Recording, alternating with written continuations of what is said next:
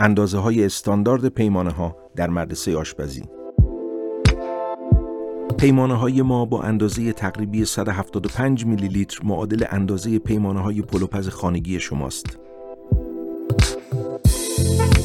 قاشق غذاخوری ما نیز با اندازه تقریبی 20 میلی لیتر معادل قاشق های غذاخوری خانگی است.